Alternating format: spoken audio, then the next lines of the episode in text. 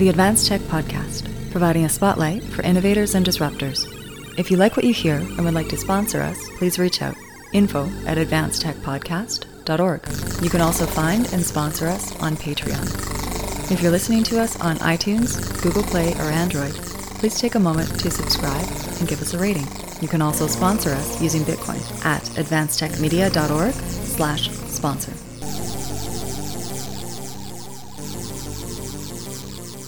Welcome to the Advanced Tech Podcast. Joining us today is Tone Vays. Welcome, Tone.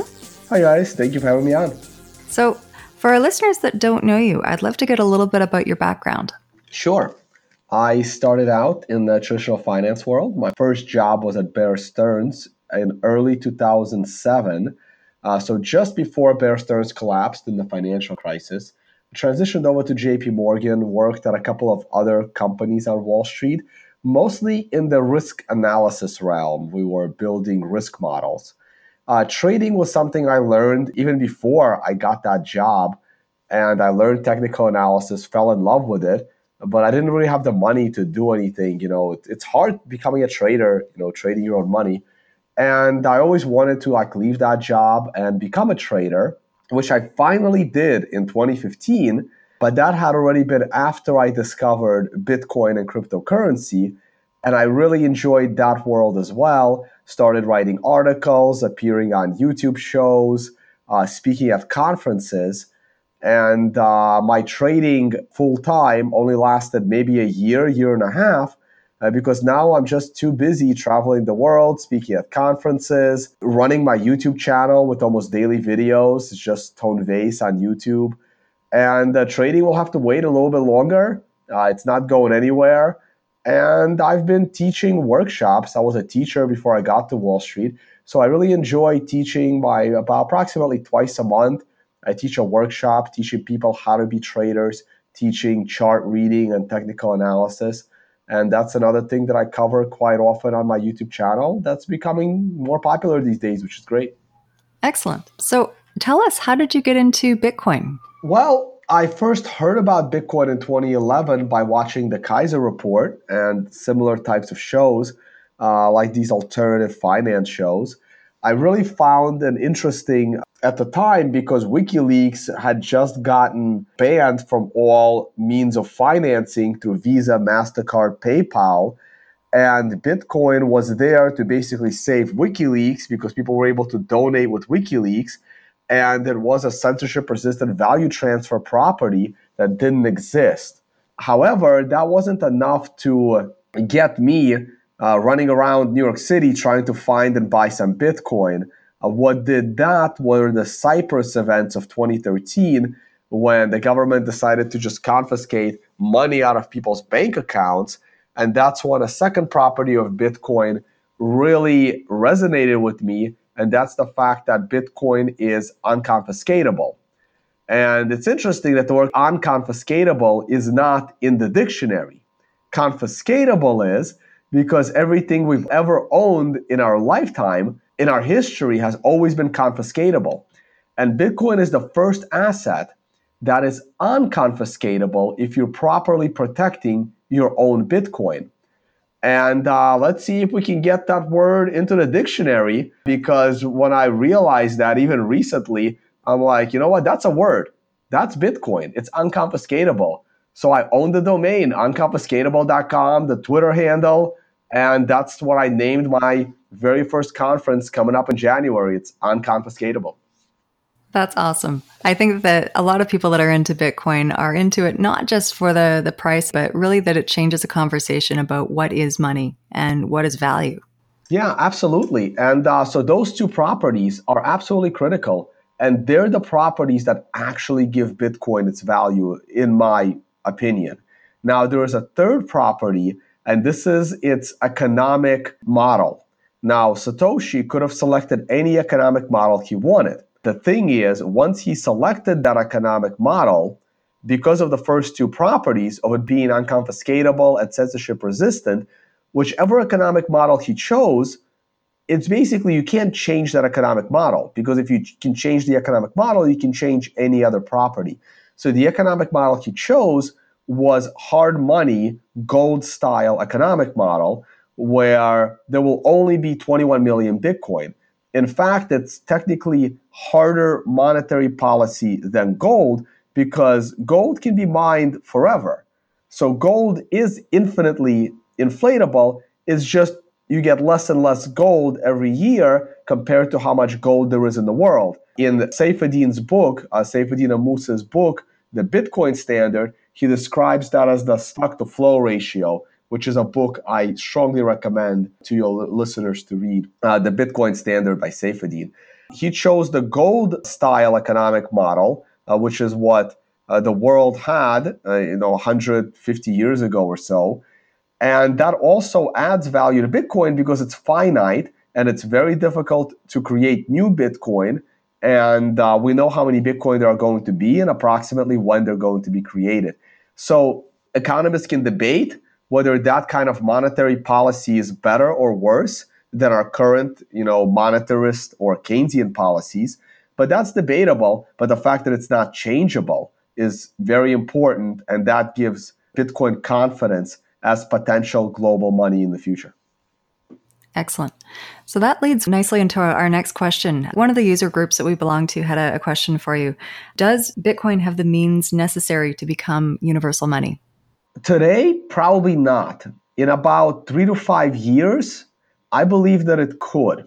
So those three properties have to stay critical to Bitcoin. Two additional properties, or well, technically three additional properties, are not ideal at the moment, but there are technological roadmaps that are making them a lot more efficient. So now we're talking how fast Bitcoin transacts, how cheap Bitcoin transacts, and how much does it cost to transact in Bitcoin. So in November, December of 2017, we saw that Bitcoin wasn't very fast and it wasn't very cheap. And we know that Bitcoin isn't very private. If you're doing a lot of illegal activity with Bitcoin, if you're doing uh, a lot of illicit transactions, it's not that hard for the government to find you. They'll have to do some work, they have to understand some new technology, but Bitcoin isn't the most private uh, means of payment there is.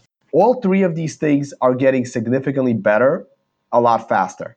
There hasn't really been that much progress yet on making Bitcoin more private, but probably by middle of next year, Bitcoin transactions should be significantly more private. Also, as of uh, about six to nine months ago, more and more people are using the latest upgrade to the Bitcoin code known as segregated witness. That has made Bitcoin a lot more scalable. It has made Bitcoin a lot cheaper. Uh, second layer scaling solutions like Lightning are around the corner. Maybe in six months, six to nine months, they will be commercially ready where you can start making micropayments in Bitcoin. Uh, the on chain transactions will always be about seven transactions a second. But you can make infinitely many transactions above that layer, and they settle to that layer in giant batches. And those transactions can be almost instant, and they can be almost free, and they can be way more private than the current transactions on the protocol itself.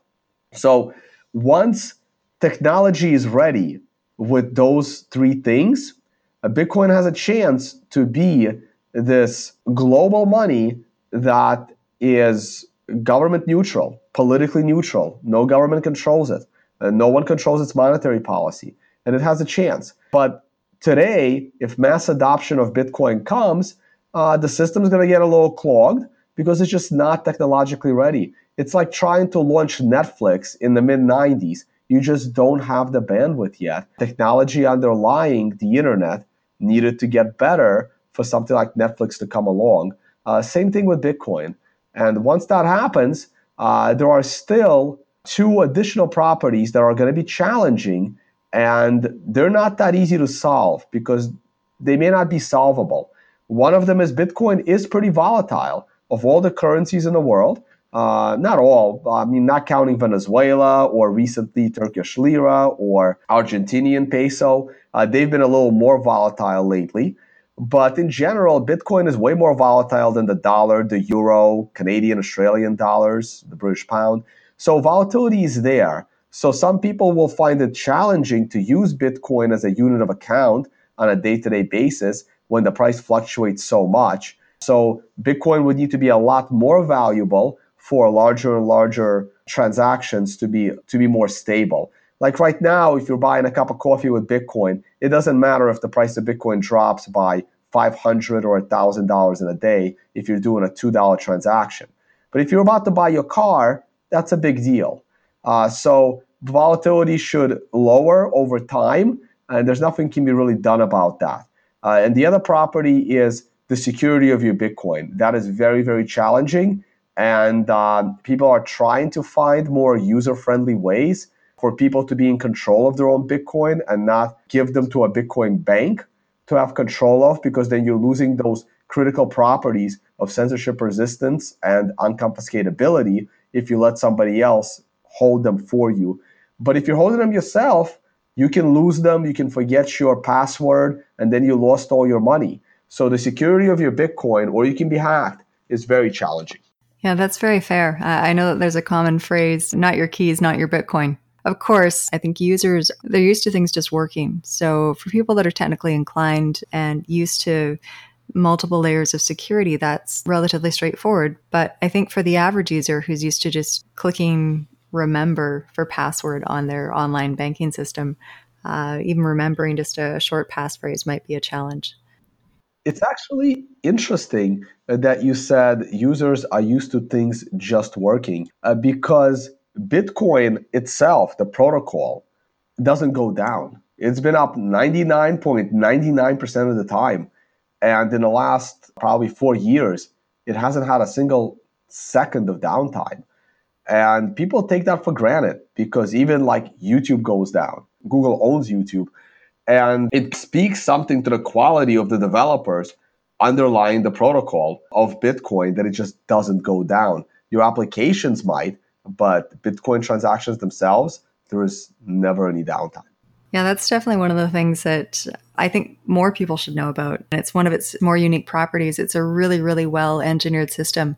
And the fact that if there is a bug or if there is anything that is an issue, it's solved right away and propagated throughout the network pretty quickly. I think more people should be looking to Bitcoin as far as standard of code quality and maintenance. So, one of the things that we wanted to ask you about that kind of everybody asked you about and is a little bit controversial is the price of Bitcoin. We touched on it a little bit, but where do you see it going over the next two years?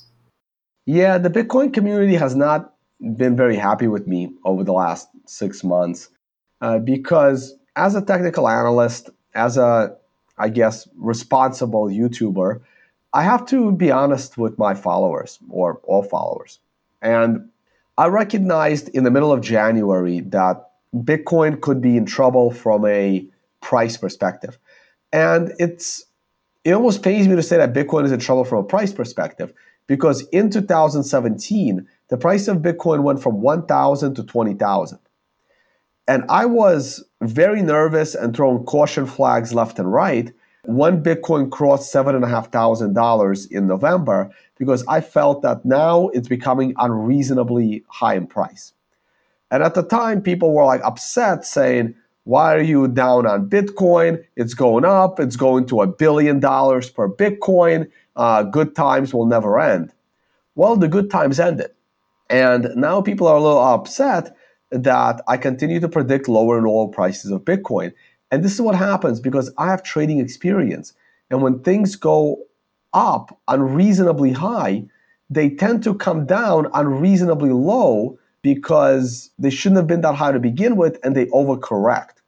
So by going above 7,500 last year, uh, I think we're going to overshoot to the downside. So what does that mean? I personally think that a fair valuation for Bitcoin today is approximately $5,000. And I've been calling for a fall in the price of Bitcoin to at least $5,000. But because we went above 5,000 last year, and especially above 7,500 last year, I feel we are probably going to overcorrect below 5,000 before this bear market is said and done. Now, we're actually falling a lot slower than I expected. I thought we would hit 5,000 by July, but so far the low has only been 57.50. Uh, we just dropped uh, a few hundred dollars the other day, and um, October, probably later this month, I can see my $5,000 target eventually get hit. And after that, I'll look at the charts again, look at the ecosystem again, and see if uh, how confident I am in lower targets. I hope that's it. I hope 5,000 is the low. We can hang out there for like maybe four to five months. At 5,000, everything stabilizes, and then we start to go back up. If not, there could be a little more pain. I remember seeing your presentation at Baltic Honey Badger a few weeks ago. And what I'd like to get is your perspective on technical analysis and trading indicators in Bitcoin and how it differs from other markets, uh, if it does.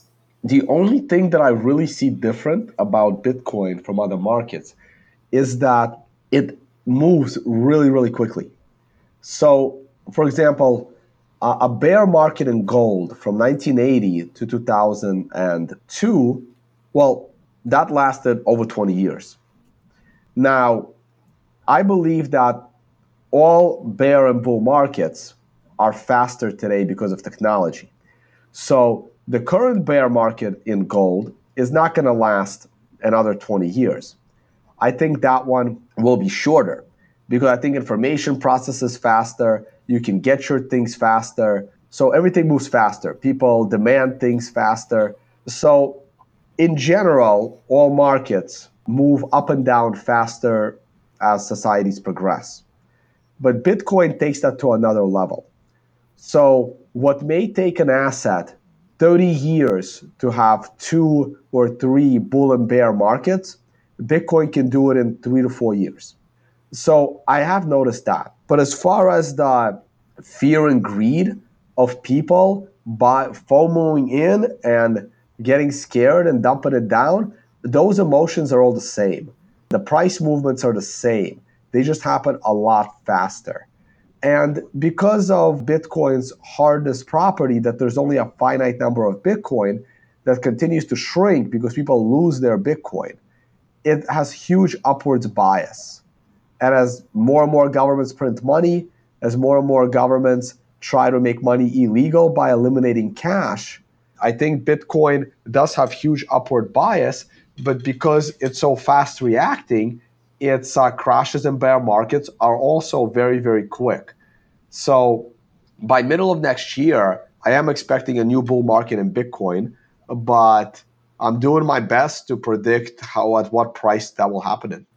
Yeah, I mean, uh, you're getting into some really awesome technical side of Bitcoin. And maybe you could relate it to how we have different exchanges evolving to include Bitcoin. I've done some CBOE option chain arbitrage and things like that. Do you see, you know, currently people are speculating about doing arbitrage across different places where you can buy Bitcoin in different countries? What have you seen that's uh, that was an opportunity that was really arbitraged by the public? Um, and also some of the illiquid aspects of it, where you see, you know, the typical Bart Simpson patterns, you know, the hair kind of graph that Bitcoin kind of makes. The price spikes up and then goes up and down in small bursts along a couple of weeks and then spikes back down, making the Bart Simpson haircut pattern. Maybe you can get into some of those interesting things about uh, Bitcoin specifically when it comes to trading. Sure. So I believe you mean futures on CBOE, not options, but I understand how that's confusing because CBOE is traditionally an options exchange. I did not even know they had futures until they pre announced that they're going to launch their futures before the CME futures because in all of my years of futures trading experience, I've only traded the CME futures because they're the most liquid. There was a lot of hype over the futures from CBOE and CME. And coincidentally, the top in Bitcoin coincided with the launch of those futures. And for some reason, a lot of traders were blaming Wall Street and the futures for causing the drop and the end of the bull market in the price of Bitcoin. Though I will say most people still can't admit that the bull market is over, at least for the short term. So it was mostly hype. The reason why the price of Bitcoin went up so much into the, the futures launch was because people were believing that when Wall Street comes in, it's going to do something good to Bitcoin. And when the futures showed up, they had no volume, nobody was using them, and people just realized, hey, this is not a big deal at all. And those futures on both CME and CBOE, they're cash settled futures. I don't see them affecting the price of Bitcoin at all. It's like the futures on the S&P 500. They have no price discovery mechanism. Only outside of trading hours and even then it's debatable. So the interesting thing is in the world of Bitcoin, you have exchanges and brokers in one in the real world of stock trading, your exchange, let's say, is the NASDAQ, and the NASDAQ holds Amazon stock. And then you buy that stock through E Trade or Scottrade or Interactive Brokers, and Fidelity, whichever you like. And they're just brokers, they're not exchanges. And liquidity is centralized in one entity in the traditional markets. But in the Bitcoin world, liquidity is spread out across multiple brokers which are acting as exchanges. So it's easy to just crash the price at one of the brokers. It's also the price between exchanges gets misaligned, but usually that's for a reason. At the moment, the price on Bitfinex is $100 higher than the price on Bitstamp. You can arbitrage that, but you're taking a risk. The reason why the price on Bitfinex is higher is because right now they have banking issues. So they're not doing wires. It's also been suspected that Bitfinex, you know, may not be very liquid, or that's the uh, that's a top ten exchange that's probably most likely to go down. Uh, whether the government's going to show up and do something bad, or they're going to get hacked for the third time. There's lots of risks when you try to arbitrage between multiple exchanges. I personally don't like trading Bitcoin because I don't like taking on those risks. I like to hold on to my own Bitcoin. Uh, I would consider trading Bitcoin in the CME futures market. I've just been a little too busy for that. Uh, but I probably would do that if the liquidity is a little higher. And um, if options ever come around, because I am a very experienced options trader, I might do that as well. Again, time permitting. But as far as like the Bart Simpson patterns, I've never heard of that pattern until a couple of years ago in the crypto space. Didn't even know it existed. I mean, again, that happens because Bitcoin, while it may have enough liquidity out there across all of the exchanges combined, that liquidity needs to be somehow pooled. But right now, that liquidity is spread out. So all you have to do is execute a very large trade on a single exchange and watch all the dominoes fall because people in other exchanges panic or buy in because they think that one exchange knows what they're doing. And because of that, it doesn't take a lot of money to move the price of Bitcoin. Is that manipulation? I don't think so. Unless the mover of the price of Bitcoin has some kind of uh, insider advantage. Like a market maker, for example, like a bookie in sports betting, should not be betting on the games. They should be a market maker, they should be a bookie. They're trying to hedge both sides of the bet so they can profit from a little percentage. And the more neutral they are, the safer it is for them. But if a market maker all of a sudden has insider information from one exchange, goes and places a large bet on another exchange to move the market, that could be manipulation. And uh, there's no oversight to see what's going on. But I hate it when people blame manipulation just because some guy with more money than you placed a large order or sold a large order and moved the market because Bitcoin isn't, you know, that big of a market. Just needs more time. And after that, when there's more value on chain, it'll be fine. Great, that's an excellent explanation. What would you suggest for people that um, on, over the last year have really gotten into following crypto and especially as an investment vehicle? uh, for them to realize what some of those differences are in terms of getting into trading. Uh, certainly, uh, secondary exchanges and almost like you mentioned gambling and betting. So BitMEX comes to mind, where you can basically gamble against other people in a neutral betting market. Any kind of advice for people? Well, my biggest advice for people is for them to figure out are they a trader or are they an investor? If they're an investor, you do your research. Hopefully, you come to the same conclusion I have years and years ago that Bitcoin is the only investment grade asset in the entire crypto space. Everything else is not investment grade. You can go and trade your Ethereum or any other crypto to earn more Bitcoin and then hold on to that Bitcoin. But holding on to Ethereum for longer than the length of your swing trade is dangerous because I think it has a high probability of going to zero any day, which is something I believe Bitcoin does not have. So if you're an investor, figure out what you're going to hold and hold it for as long as you can. That's what I'm doing right now. I'm too busy to be a trader, so I'm an investor. So what does that mean? That means I'm holding on to my Bitcoin through the bear market. I don't mind. My time horizon is five years out, 10 years out. I'm okay with that. If you're going to be a trader, educate. Educate, learn, study. I've been a trader for almost 15 years. And whenever I get an opportunity to learn, I still do. Uh, it's almost like being a race car driver. You have to learn and slowly get into that profession, or you're going to die. Uh, same thing financially. If you think it's easy being a trader, you're going to lose all your money. You're going to create financial suicide. So, if you're going to be a trader, I believe you have to learn technical analysis. I believe that the only traders that can trade short term or intermediate term with fundamental analysis are large hedge funds that have a research desk, that have a dozen people. One person researches a single stock for weeks to know everything about that company, down to what the CEO eats every morning. And then they can make the proper bet as to what that company might do over the intermediate term. But if you're going to trade and hold your positions for no longer than a month or two, I think technical analysis is your only tool.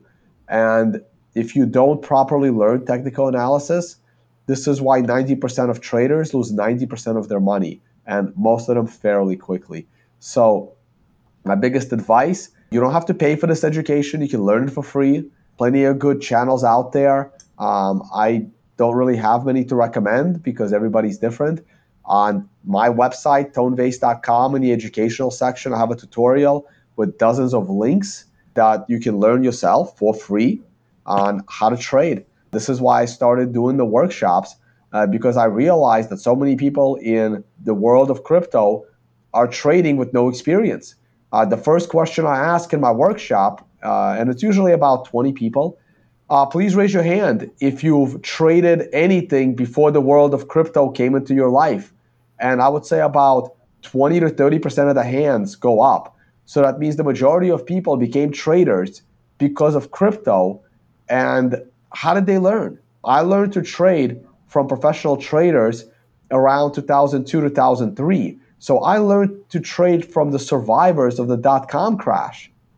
And but who's teaching you? So um, if you don't have the right education on how to properly read charts, uh, you're going to be in a lot of trouble very quickly. So that's the best advice I can give. All right. What are some of your uh, go to first lessons in charting? I'm interested personally about it because I've been doing that for years as well. Obviously, not as a profession like you, but uh, certainly have educated myself to that. And so, you know, the various uh, indicators, uh, MACD, and all those things versus candlesticks, etc. What are your opinions on some of those trade industry tools? Sure. So I categorize my importance in charting. My most important thing is candlesticks. It's the shape of the candlestick. I'm very big on shooting stars, hammers, and dojis. I need those reversal candles to try and time changes in trend. So the size and shape of the candlestick itself is very critical to me. Number one thing. The next thing most important to me is chart patterns. The ascending and descending triangles are my absolute, uh, it's been my bread and butter. I strongly believe that ascending and descending triangles have a 70% probability of moving in the direction that they're predicting. Now, they are very opposite trading than candlesticks because candlesticks are reversal patterns and chart patterns are continuation patterns. Right now in Bitcoin, we have a massive descending triangle that has been forming since February. Between February and we're now in October, we have a massive descending triangle that is pointing to a target of $3,000. So there is a 70% probability in my mind that imminently we will drop below 6,000. The target of the triangle is recommending that we fall all the way to 3,000. Do I think we will fall to 3,000 with a 70% probability? Probably not. There's a 70% probability of a breakdown. The probability that it's going to hit the expected target is not 100%. So you have to drop from that. So I believe that there's a 70% chance that we drop below 6,000 and go to 5,000. What is my probability that we're going to go all the way to 3,000? I'll probably give that over a 50% chance, but not as high as 70. And I use these in my trading all the time. I love the ascending and descending triangle. The next most important thing to me, and I believe that I am responsible for, if anyone in crypto is using the Tom DeMark TD sequential indicator, I believe that's probably my influence uh, because I learned that indicator a long time ago on Wall Street and I've traded it. And I think it's one of the most accurate indicators there is. But no trading software has it because it's proprietary under a trademark license. So the only way to really use that indicator was to have access to the Bloomberg terminal. And that's $3,000 a month on a multi year contract. So no one really uses it. That's why a lot of the at home traders, if you're not a professional, if you're not on a, at a hedge fund that specializes in technical analysis, you probably never even heard of TD Sequential. And I believe it's one of the best indicators there is, but it's a time based indicator. It's not a price based indicator. It tells you on what day uh, your prices are probably going to reverse, or on what day your prices might accelerate, and how many days they're going to keep trending in the same direction. So you have to combine your price knowledge with this indicator that's a time based tool. And because it's the only time based tool we have, uh, because lots of traders, all they focus on is price. They don't understand the concept of time.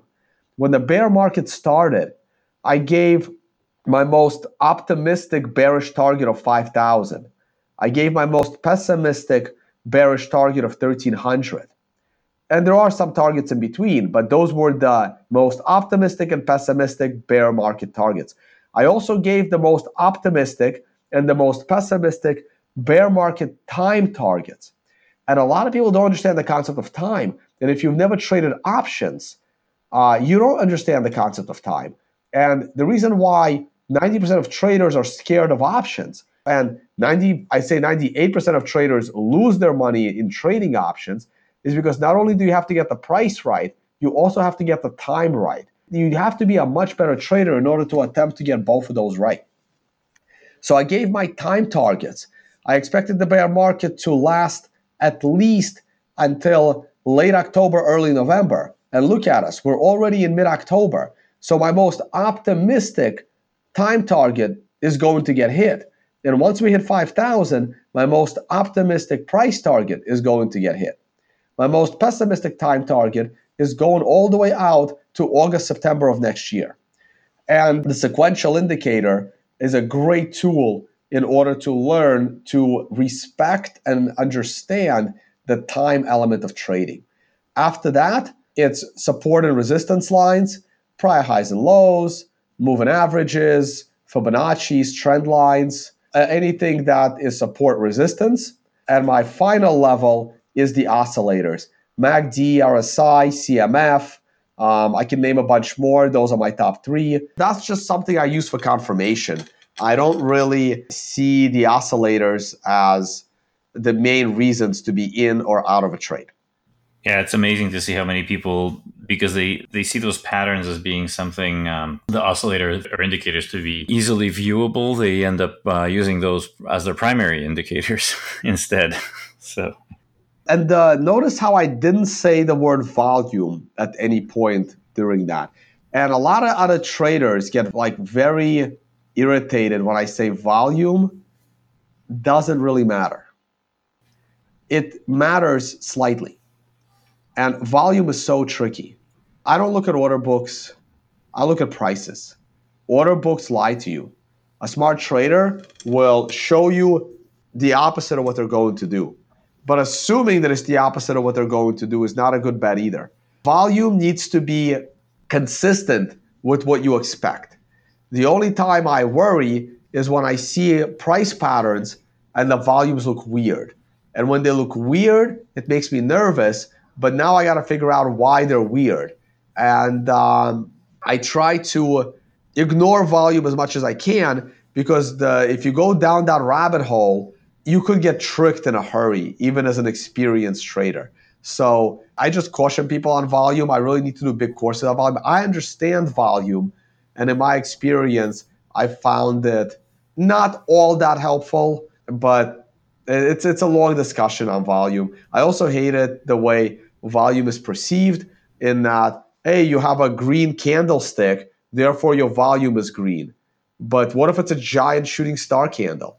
That's a negative volume to me, not positive. So um, there's so much there in the volume space. I tell people unless you're going to spend a month nothing but studying volume full time, uh, you're almost better off pretending it's not even there. I turn it off on my charts most of the time. That's great. Uh, maybe you can also, uh, since we're on the subject and you mentioned uh, order books, there's certainly, uh, especially in the last uh, year and six months, maybe uh, over a year, a lot of manipulation within those markets in crypto, even Bitcoin and other things, where we have had people being accused of making giant sell walls and certainly some attempts at manipulating some of these order books by and either Bitcoin Cash proponents or other things. Eh, any insight into sell walls and, and attempts at manipulating the market? I, I don't see giant sell walls as manipulating the market. I just see that as a big trader. The word manipulation gets misused so much, and it really bothers me. You know, a guy with a huge sum of money sitting down at the poker table and bullying people around is not manipulating the poker game he just has more money than you. I, I, just I was thinking about the specific instances of bets being put on both sides to where I think on the exchanges, on regular exchanges, those would not be legal. There would be some investigations. Is there any truth to that, first of all? And if so, uh, what basis is that on? Yeah, I mean, most exchanges will not let you put a giant buy and a giant sell on the same stock at the same time. That practice was deemed illegal but you're the one taking a risk. If you put a huge wall on a buy side and a sell side, what's stopping a bigger player filling your one side and then crushing you on the other side? So they're taking on a risk. If you're an insider, if you're, let's say, the CTO of an exchange and you know the order book, and you can hit a button and say, oh, sorry, we had a slight glitch while you're placing your huge bets, then yeah, you should be nailed for manipulation. But if you have no insider knowledge and you're placing those big bets, you're taking the risk, and I don't have a problem with that. I think it's good that you mentioned just because somebody has more money doesn't mean it's manipulation. I think that's a, a, very fair point. And because people have lost large sums of money, they, they tend to forget that and they tend to forget the risk that is involved in trading general rule is you don't trade unless you can lose it all. Um, of course, people don't, but uh, then they get, you know, their nose pretty out of joint when things go really wrong. So it's good to see people that have experience in the field call that out. And I think that's the right thing to do. Yeah. And it, it really, like, I've, I've been in the space for a while and I've been, uh, you know, a gold bug for a very short amount of time. And after you see what's going on, like, so a lot of people in the gold bug community, even in the crypto community, they're constantly complaining that the stock market is manipulated to the upside, but gold and Bitcoin are manipulated to the downside. And I've been a big critic of those statements for years and years now because they bother me. Uh, why? Like, it makes no sense. If you're so upset that the stock market has been manipulated to the upside for 100 years, why do you keep shorting the market and losing money then? And um, if you're so upset that gold is being manipulated to the downside, why do you keep buying gold and then upset that it's fallen in value? So it just makes no sense to me. And uh, they, they always come up with like, oh, you see, uh, Deutsche Bank just paid a billion dollar fine for manipulating gold prices down for five years. And then you look into that, yeah, they manipulated it by five cents every day at noon. And during that five year stretch, the average price of gold actually went up. They were just announcing a slightly lower price of gold and profiting five cents at the London close time because they had the power to announce a gold price and they were just skimming pennies. That's not exactly the suppression of gold price. That's just, you know, a player wanting to take advantage of a five cent trade. Now, granted, when you have thousands of futures contracts, five cents makes a difference. And over the five year span, you can make billions of dollars. But you're not suppressing the price of gold. They could have done it in the opposite direction. Like it really didn't matter. So I don't believe in that nonsense. Anybody can trade gold. I can naked short gold if I like from my living room. So I don't I don't like that. Uh, people just you know blame manipulation for when their you know positions go horribly wrong. Uh, now there are occasional issues, but again, without regulation, without oversight of the exchanges, nobody knows anything. They're just screaming manipulation when their bets go bad. When the manipulation helps them make money, they don't say anything. So you get this one sided, visceral reaction all the time. So, Tone, I'd like to talk a little bit about your YouTube channel, both Trading Bitcoin and Bitcoin Morning Brief. Uh, some of your recent episodes, some highlights, things that you're looking forward to as well in upcoming episodes, if you'd like to talk about that. Sure. I'm starting to get the feeling I'm doing too much. And uh, lately, my travel schedule really picked up with speaking at conferences. I just like was taking on more and more podcasts. Um, so the trading Bitcoin is basically my show where I talk prices of Bitcoin. Uh, initially, it was Bitcoin and traditional markets. Then I tried to separate Bitcoin from traditional markets to separate videos, but it was just becoming too much because there are so many traditional markets. And uh, I also do a lot of live Q&A. All my videos are live, and I try to engage with my live viewers.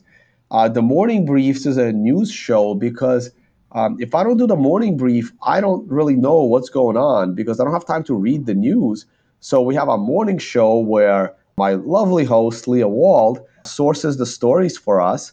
And uh, she finds the top three to four stories every day and uh, even though we haven't done the show in a couple of weeks because of all of our travel schedules, but the show's coming back. And we cover the news and what it means for the general market of crypto, economically, financially, legally. I recently started a legal show called the Bitcoin Law Review, which is actually my favorite show. Uh, used to be once a week. Again, we skipped a few weeks. It's going to come back where I get together with maybe four to five lawyers in the space and we talk about all of the law related issues and how that affects the space. I also have a series called On the Record where I interview people or I collaborate with some people. And one of my original podcasts that I'm trying to bring back is called Crypto Scam, where me and an expert sit down and we critically analyze another token or a project in the crypto space so I really like the term crypto scam. I was so happy I was able to get the domain, and I need to do more with that. We've had episodes about Ripple and Dash and Augur and multiple episodes on Ethereum where we explain to the users why we really don't like these projects and why they're not sustainable and why they're terrible investments. I think that you're definitely doing the crypto world a service. I've only been involved in the space for just over a year, and you can fall prey to a lot of the the marketing campaigns, uh, especially if you don't understand how Bitcoin and other cryptocurrencies actually work. It's really interesting to see the promises versus uh, what actually ends up being built, especially on the heels of the ICO downfall. It's interesting to see the companies that are still building in the space and what products and platforms they're using. So it's encouraging to see companies such as Blockstream doing some really interesting things with scaling solutions such as Liquid, which I know they just announced. And then also with Lightning, who have been operational for quite a while, but now, as you mentioned earlier, they're moving to a more commercial market. So yeah, it's it's encouraging to see how the space is changing, and you're actually seeing people build things. There's a great cartoon, I think, on Twitter where you've got a, an ICO at the very beginning and it's, you know, it's beautifully drawn horse. And at the end, it's basically a, a kid's crayon drawing of, of what it actually looks like. Yeah, yeah, that, that's pretty much what happens. I just got to put a slight correction there. uh, the Liquid project from Blockstream is more of a security and liquidity solution for Bitcoin to be moved around. SegWit, which also came out, uh, lots of programmers from Blockstream did code the SegWit upgrade, and that was a scalability solution. But yes, I'm a big fan of the company. I'm actually wearing their sweatshirt right now with their logo, but we're only on audio. I got a shirt. I was wearing the uh, "Don't Trust Verify" shirt uh, earlier at the gym. Yes, that's a, that's a great shirt. That's a great shirt. Cool. Um, so we were both at Baltic Honey Badger, and you had some great talks and panels that you appeared on. What were some of your highlights for this particular conference this past year? Yeah, I have to say that's probably the only conference where I was sitting there listening to presentations, and I really enjoyed them. Uh, so I really, really liked that conference. It uh, inspired me to really get my conference off the ground because it's going to be very similar in style and concept, and I'm going to try and even get similar speakers because I think it's very important for these Bitcoin conferences to come back because the world's been infiltrated by these scammy ICOs. And these conferences are just educating people in the opposite of what they need to understand. And um, I didn't really have a single highlight other than there were some speakers there that I've never heard before, uh, like Eric Voskuil and Nick Carter. Uh, and it was really good to uh, to hear their presentations. I really enjoyed them. It was uh, very interesting having Matt Corallo there, who literally didn't sleep for three days prior trying to fix that bug that was in the Bitcoin source code that he kind of, sort of was responsible for creating years ago, but nobody knew it existed. Uh, so he was uh, also mostly responsible for fixing it. Uh, so it was good the way he handled that, the way he handled that pressure. Uh, respect Matt Corallo a lot. Uh, it was good seeing him being a sport and talking about it. It was it was good. It was a really good mix of people. Uh, so I really, really enjoyed it. Probably uh, my best, my favorite conference of the year so far. Yeah, it was definitely mine as well. And I appreciated the focus on engineering. And Nick's presentation was fantastic, as was Bruce Fenton's. His was really good. Yeah, uh, Bruce Fenton's as well. It, it, was a very good presentation. Uh, Bruce Fenton and I have definitely argued over certain things. Bruce Fenton was on my law show. My law show usually doesn't have guests because I don't like to, you know, if I like a person as a person, I don't want him on my show because I don't want to incriminate him by making him say something that's going to get him in legal trouble. Uh, and Bruce Fenton was very adamant about coming on our law show uh, because we were debating whether he was in violation of the SEC security laws. And me and a few lawyers made the case that he was and uh, he still disagrees. Uh, so I'm a little nervous for Bruce Fenton. You know, you plan for the worst and you hope for the best, right? Mm-hmm. And uh, that's been my motto in the world of Bitcoin. Uh, you plan for the worst and you hope for the best. So uh, to this day, since my first day in Bitcoin, I have never used Bitcoin in connection with my legal name because I plan for the worst. I don't know if the US government criminalizes Bitcoin the way they criminalized gold in the 30s. Are they going to criminalize Bitcoin the way they criminalized marijuana in the 60s and 70s? And now they realized, hey, uh, maybe we shouldn't have done that. Uh, you know, what if they the way they criminalized alcohol in what 1919, and then uh, it took what 20 years for them to remove that law? Like, you don't know what the governments are going to do. Uh, so I still think they're gonna they're a little hostile towards Bitcoin, and I don't want to take my chances. I like Bitcoin. I use it as a store of value. I use it as a medium of exchange when it's peer to peer. But am I gonna, you know, pay my taxes in Bitcoin and and like no, uh, I'm not going to do that. Like eh, pay my taxes in Bitcoin. I pay my taxes on the Bitcoin by claiming it as additional cash income, which is all they need to know. They just need to know how much money I made and whether that money was made legally. So, as long as Bitcoin is legal, as long as I can charge Bitcoin for my workshops, I declared, hey, people paid me in X amount of dollars. They could have paid me in carrots. They could have paid me in chickens. They could have paid me in gold coins. Uh, you take the dollar value of whatever people paying you in, and you say that's how much money I made. It's none of their business what they actually handed me, whether it was US dollars, a check, a bank transfer, gold coins, silver coins, uh, whether they gave me a car. It's how much did that car worth? How much work did I do? How much in US dollar equivalent did I earn? Uh, so that's how I treat Bitcoin because I, I just don't trust the government. Yeah, I think that's a, a sentiment that well, it's, it's not just in cryptocurrency and Bitcoin, but in other fields as well. I think there's a lot of heavy handed regulation where somebody just needs to have a law and they don't really know where to start. Uh, that's often reversed. And sometimes that happens a few times. And I think as society, that's a hard thing to bear because a lot of people are really interested in being compliant. They don't want to do things wrong. But if things are always moving, how do you know where that line is? Well, the fact that no one really owns Bitcoin, there's no Bitcoin CEO, um, and it's also very slippery. It's not something you can easily get caught uh, with it in your hand. It's easy to conceal that you know a wallet number and uh, maybe you just memorized it, right? So as an analogy of saying that oh gold is better than bitcoin because you can trade it for something if you live in a village well if you live in a village that's poor and your only store is either gold or bitcoin i think some thugs running through your village and you know digging up the gold is more likely to happen than being able to find all the little slips of paper with numbers on them or extract uh, how many little numbers people remembered or carved in secret places.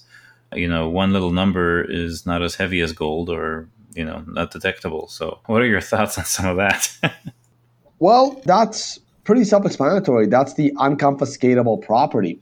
What I would rather focus on is when you said Bitcoin doesn't have a CEO. And that is very, very important because Bitcoin is decentralized and trustless. And the word trustless is probably better to be used than the word decentralized because right now everyone is claiming to be decentralized, but they're not. Bitcoin doesn't have a CEO, it doesn't have a company, it doesn't have a corporation. But this is why, to me, Bitcoin is the only fundamental asset worthy of long term investment. Everything else in the crypto space to me is a company with a CEO.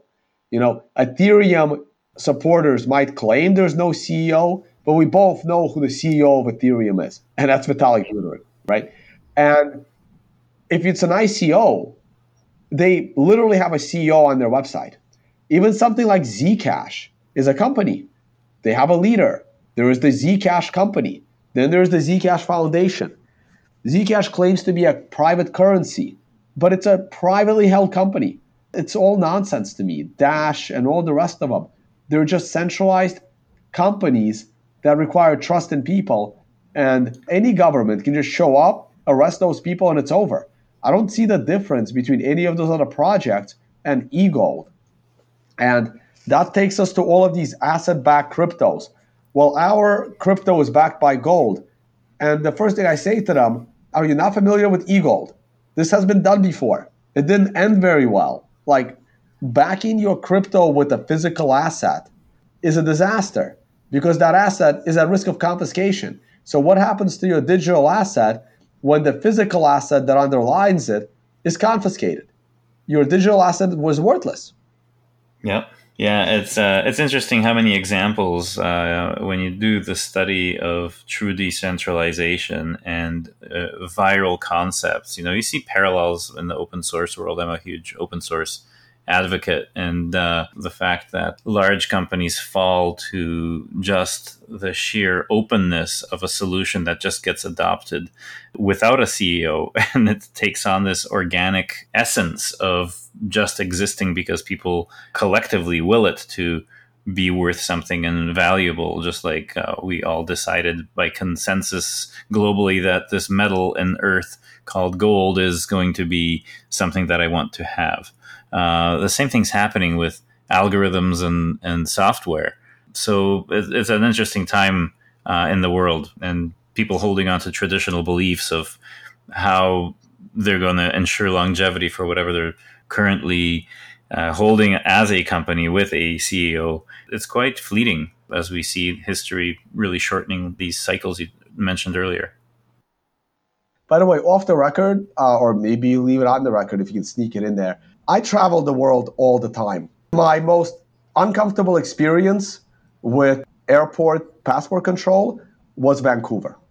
And it's really, really frustrating because, like, the week before, I was flying between US, Russia, Ukraine, other countries that all hate each other at this point. No, well, not really. I shouldn't use that word. But uh, there is, you know, some animosity still between the neighboring countries of Russia. Mm-hmm. And no problem. No one said anything. Even like you, American going to Russia, uh, a Russian coming from Russia to America. No one says anything. I fly from New York to Vancouver. They wouldn't let me in the country. What? Almost. And, and, it wasn't because of anything. It's not because of my affiliation with crypto. Like, I understand if they had a reason. It's not because they were complaining about certain countries being stamped in my passport. It's because the guy asked me a question What are you doing here? And my answer was I had a free weekend. I was going to San Francisco. Thought Vancouver would be a good place to spend the weekend before I go down the West Coast. They didn't like my answer. I heard good things about your city, wanted to come and take a look. And it's frustrating because like US and Canada has the longest border in the world. I can walk into your country from a 5,000 mile uh, option here. I'm flying in from New York. Like, are you serious? So, you recently announced your upcoming conference in Vegas. Could you tell us a little bit about what people can expect, some of the speakers, and what was the motivation behind creating the conference? Yeah, so I've been to so many conferences and I've noticed what conferences have done right, what conferences have done wrong. And I just wanted to do my own. I wanted to control the content that is on stage educating people.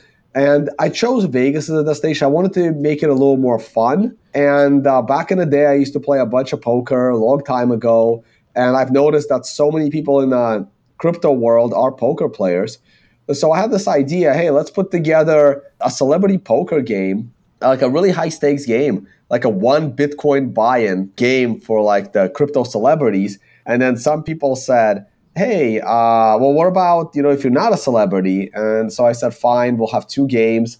So it's more like a conference and poker tournament just to have some fun. Uh, so there was a hundred people poker tournament. Anybody can enter 0.1 Bitcoin. The top three players move on to the celebrity game, which will only have 30 players. I only have about maybe six or seven players so far, but I have till the end of January. Uh, and there will be a full conference day. So Saturday is the full conference day. The celebrity Bitcoin poker game is going to be Friday night. We're going to try and stream that. We'll have everybody mic'd up. And I got a couple of interesting people in that game. I'm going to have uh, Doug Polk play in that game. He's a big former professional poker player, now a YouTuber in both poker world and the crypto space. He's going to play in the poker game. As for speakers for the conference, I'm working on that now. Uh, so far, it's basically people that are affiliated with me, uh, me, Tyler Jenks, which has 40 years of trading experience, Leah Wald, Jimmy Song. There will be a large developer angle to it. We want to try and get at least two panels, maybe three, uh, one on scaling, one on privacy, uh, just to see where Bitcoin stands and where it's going. Peter Todd just agreed to speak. Giacomo Zucco also agreed to speak. I'm going to reach out to other people. I may or may not have some sponsors. I'm trying to make it self sustaining. Uh, it'll definitely be, I'm very, uh, since I call everything a scam in this space, uh, this uh, needs to be a conference free of ICOs and all the other nonsense. So it is a conference for the Bitcoin maximalists, but anybody's welcome. I think it'll be interesting in that 100 people poker game. If you have your project to promote, you couldn't think of a better place. You put on the hat of your project, a t shirt, you sit at a table with other poker players, 10 tables. The better you play, the further you move on, the more you get to pitch your project to other people that are able to come to Vegas and afford a 0.1 Bitcoin poker game with no cash prizes. It will be one of the best networking events for your company if you have a good poker player in that company. Uh, put them there, and maybe people will get interested. So I think it'll be great. And also, uh, we'll be teaching our workshops. I will be teaching my uh, trading workshop, Jimmy Song, his programming workshop, and we'll get a couple others. We'll get a couple of developers. I want to educate people on how to properly store their Bitcoin and Bitcoin security we'll try and get one of those workshops going. So it's uh, four days. It'll be a day of playing poker, a day and a half of workshops, The celebrity game is a good entertainment, and then an entire day of really valued content, uh, no paid to speak. I didn't know about speakers. Like, it's very disappointing that a lot of the speakers you see on stage, you think that they're there because they're knowledgeable and important and educating you. But in reality, the majority of those speakers paid to go on stage so they can sell you your product.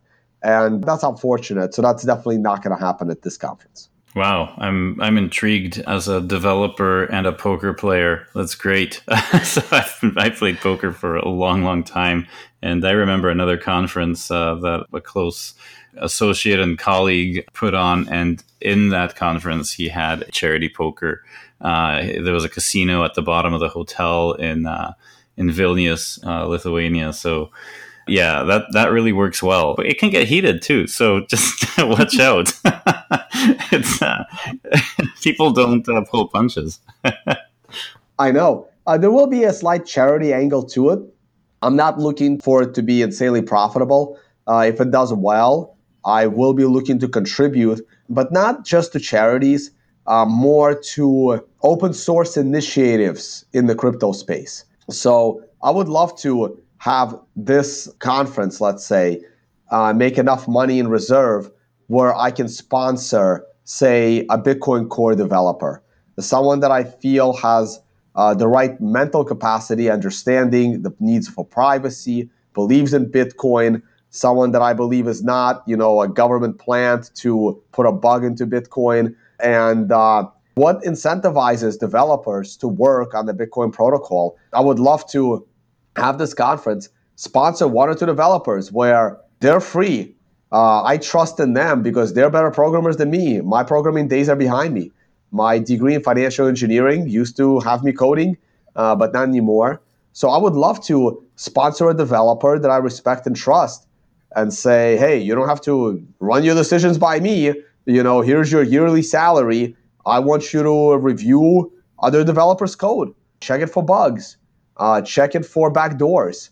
I would love to do that one day. That's how I want to contribute to the space. And if something, if a conference like this is profitable enough, that's the end goal. That is my charitable contribution to the open source of the Bitcoin protocol. That's what I would love to do one day. That's great. That sounds uh, really uh, like something I'd like to be involved in, and uh, and I think you sold me uh, with that poker game too. So yeah, yeah, check it out. It's uh, unconfiscatable.com. It'll reroute you to tonevays.com for now, but hopefully this conference is successful. It'll be a yearly thing. We're gonna come up with some, you know, some really cool, I guess, product sponsors. You know, I would love to give away some hardware wallets, some other cool stuff. But it's a lot of work, and uh, time moves very fast. So I need to, I need to get on some of those little details. So, one thing that we always do on our show is ask if there's any questions you have for our listeners, and uh, if so, how they can reach back to you. Oh, wow. Um, so, reaching me is actually not easy because I don't promote, I don't advertise on my YouTube channel anybody's products. I just have an affiliate code section on my website that I just show the screen share of. I don't even have a donation address uh, because I don't really feel like people should be donating if you want to support my work, just use one of my affiliate codes. I think I went with some honorable companies, no MLMs. And um, hey, if you're going to use this product or service anyway, just go through my link and it doesn't cost you anything extra. And that's how you can support my work. Uh, I don't really have the capacity anymore to review a lot of email that people send. And uh, if people want to get their questions answered, uh, you just gotta watch my live YouTube videos, and I always leave time for some Q and A. And uh, right there in YouTube chat, you can try and ask your question. I usually have someone looking at that chat and picking out the better questions. That's one of the ways that I engage with the audience. But yeah, other than that, I tweet quite often. So follow me on Twitter as Tone Vays. Don't really have time for other social media. I'm on Facebook, I'm on LinkedIn, I'm on Instagram, but I don't have time to use them. So just check out my YouTube, support by watching, and uh, check me out on Twitter. Well, thanks, Tom. We really appreciate your time. And I'm really looking forward to your, your conference in January. January 23rd, is it? Uh, 23rd to 26th. The conference itself is on the 26th. The 100 people poker game is on the 23rd. with workshops and the celebrity game in between. And of course, there'll be a really cool after party. It is Vegas. Awesome. Thank you uh, so much for your time. Yeah, thank you very much, guys.